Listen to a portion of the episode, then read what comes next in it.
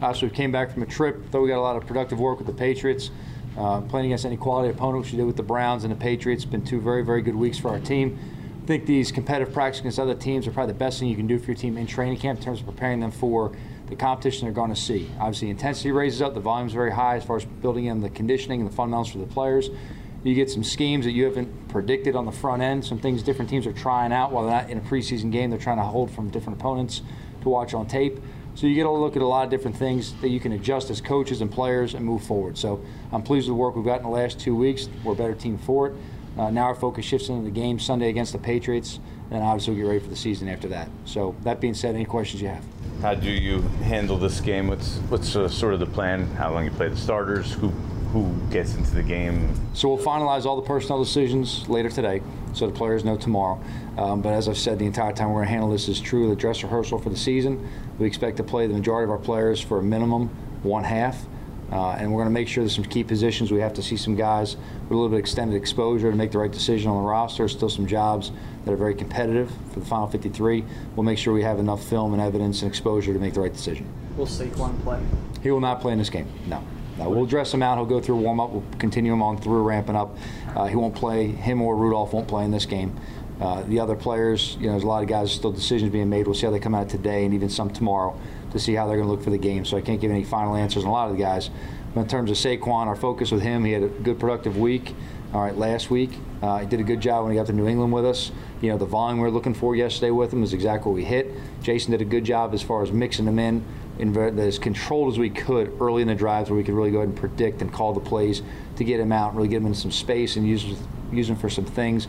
You know, going forward into the season, uh, you know, look, the folks will be really gearing him up to as much 11-11 as we can get with our own team uh, controlling the situations, then also putting him in some situations where he's got to go out there and just react. And that's really the biggest test physically come off any injury is when you're on the field. It's the reaction rate, quickness, and the suddenness you have to play with. Do you have any sense on whether he'll be able to play week one or not, one way or the other, Saquon? No, I don't right now. We got two weeks right now. We're going to just you know do right by him by seeing how he practices and make decision based on that.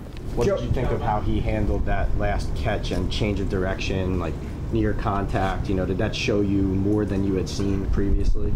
I thought it was really encouraging, Pat, because you see it in the drill work on the field. You see him doing stuff in individuals, but then to go out there, and that's really what you're looking for. You know, getting a guy really building back. I keep talking about reactionary quickness. You got to catch a ball, locate a defender, make a move, have some suddenness, and your body just has to be able to go and play explosively. So I thought that was good by Saquon. You know, as he mentioned afterwards, he goes, "You know, I would have gone a lot further than when you blew the whistles." Yeah, I'm sure he would have. But uh, you know, look, it was good. He was out there. He was enjoying it. You could see the smile on his face. Uh, it's good having him out there with us. Joe, in, in, terms of making decisions on who makes the team or not, at this stage, in your mind, though, do you have a you feel you have a clear picture, or are a lot of things still up for grabs? Well, there's a number of positions that are still for grabs, and as we'll go into every game, every season, the best players will play. So whoever's practicing better will get the nod that week in, in the game. Uh, in terms of the majority of the team at this point, we have a pretty clear picture on a lot of positions. We've had you know a number of exposures to these guys, whether it's preseason games, whether it's competitive practices, or it's practices here in training camp, uh, as well as our knowledge of them. You know some of the things they've done for us in the past here or elsewhere. Uh, but you know they got to go out there and they got to play. And they got to play with consistency. So there is a clear picture for a majority of the roster, but there's still a lot of positions that are for grabs. What positions are you talking about when you keep saying oh, for grabs? What's what gets your extra attention this last week here? I'm not going to go into individual assessments right now. I'll talk with the team directly about that, um, but I'm not going to go ahead right now and go ahead and put out, you know, positions of note to watch. Joe, do you have experience with guys who make a jump, make a jump in that last preseason game and make the team who surprise you? I mean, is it is it too late for some guys, or can they? No, it's never too late. And again, I, we still look at this more like that third preseason game. You know, we kind of treat those earlier ones. We kept saying more like the first or fourth preseason game for guys to really go ahead and make an impression. You know, this to me is more the third preseason game where you're getting your guys as ready as you can for week one. At the same time, you've got to really go ahead and see a lot of other guys that are in competition and see if they can make that kind of lasting impression for you. Uh, now, look, we've had a lot of exposure, so like one play is not going to make it, but no, it's never too late. Joe, how, how did Adoree come out yesterday? You said he was going to work with the trainers a little bit. Yeah, he's going to be out moving around with our trainers and all today. Um, you know, I know the medical team's optimistic about this guy. We're going to just, you know, kind of continue with uh, the progression his rehab to get him back with the team. But he, he's moving along nice. So what do you think of, that, of the offensive line this these joint practices, and just where do you think they are right now? Yeah, obviously we played against two very quality opponents with a lot of talent, uh, different schemes, so different challenges. Thought we handled a lot of things very well. There's a lot of things that we got to learn from and clean up. You know, it's really about consistency. You know, with the entire team, the offensive line's got to play those five guys as one. And again, we'll play six to seven if we have to, based on having guys ready for the game. So, so a lot of things very encouraged with, and obviously there's still things to learn off of and correct.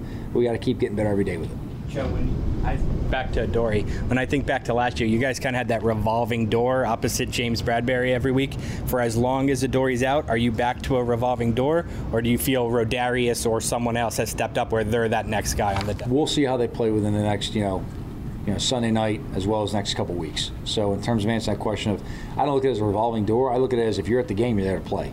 You know, we're not bringing guys just to you know dress out and eat hamburgers. Like if you're at the game, you're there to play.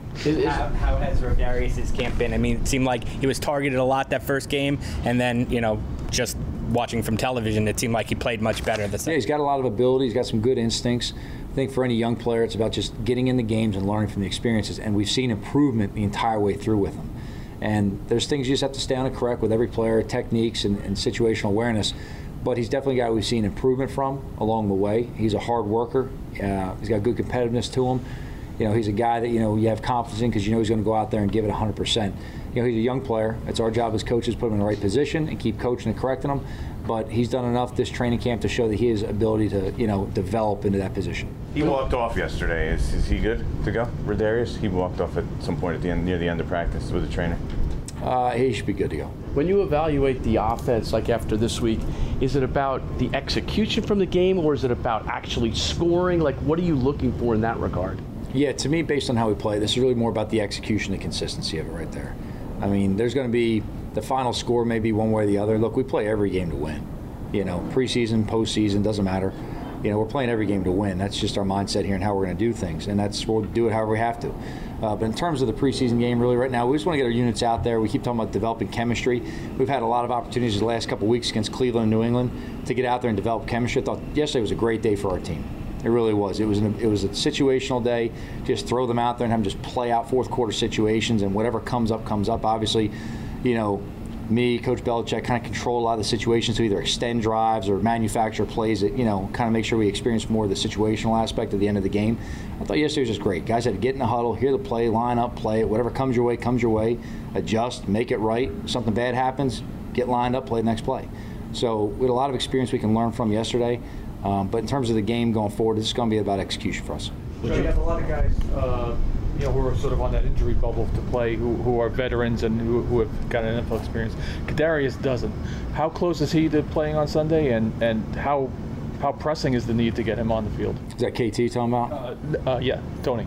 Yeah, so we'll see where he's at with the trainers today and keep on moving them forward. Um, obviously, we want to get all of our guys out there. There's a number of young guys that, you know, look, it's just, it's unfortunate, but there's a number of young guys that we haven't been able to get them as many reps we really want to this training camp to really get them ready for the season. And as a young player, especially, you can't lay back on your years of experience. Kyle Rudolph's a much different situation. He's played a long time in this league. Uh, he's got a vast experience in different systems, different coaching. Um, he can draw on his experience and get ready. Now, that doesn't mean you just go ahead and roll the ball out there on day one. This guy's got practice and he's going to be, you know, his absolute peak performance. We got to get him there and keep moving along. But the young players, especially, you asked about, you know, Darius Williams a second ago. We had a question about, you know, getting this guy moving, and they, they need the experience to get them going. No one just jumps out there because they have ability or talent and is going to play, you know, in week one or week two, whenever they get out there, like they're going to play in week eight, week 10, year two, year three. They're going to keep on progressing as a player. So, in terms of getting him ready, whenever we're afforded the opportunity to get him on the field, we're going to get him ramped up and get him going. Does he have a chance to play on Sunday? I mean, we haven't seen him practice. We got to check with the trainers right now. I mean, it's we got to consider a lot of things in that Jordan in terms of, you know, can he go? The volume of work we want to work him at. Is it the best thing for him individually? Is it the best thing for our team collectively? Put a guy out there hasn't had a lot of reps. That's with anybody. It's like when we had Ted Larsen. Ted's got a lot of you know, a lot of games in this league, right? Played a lot. He got here for one game.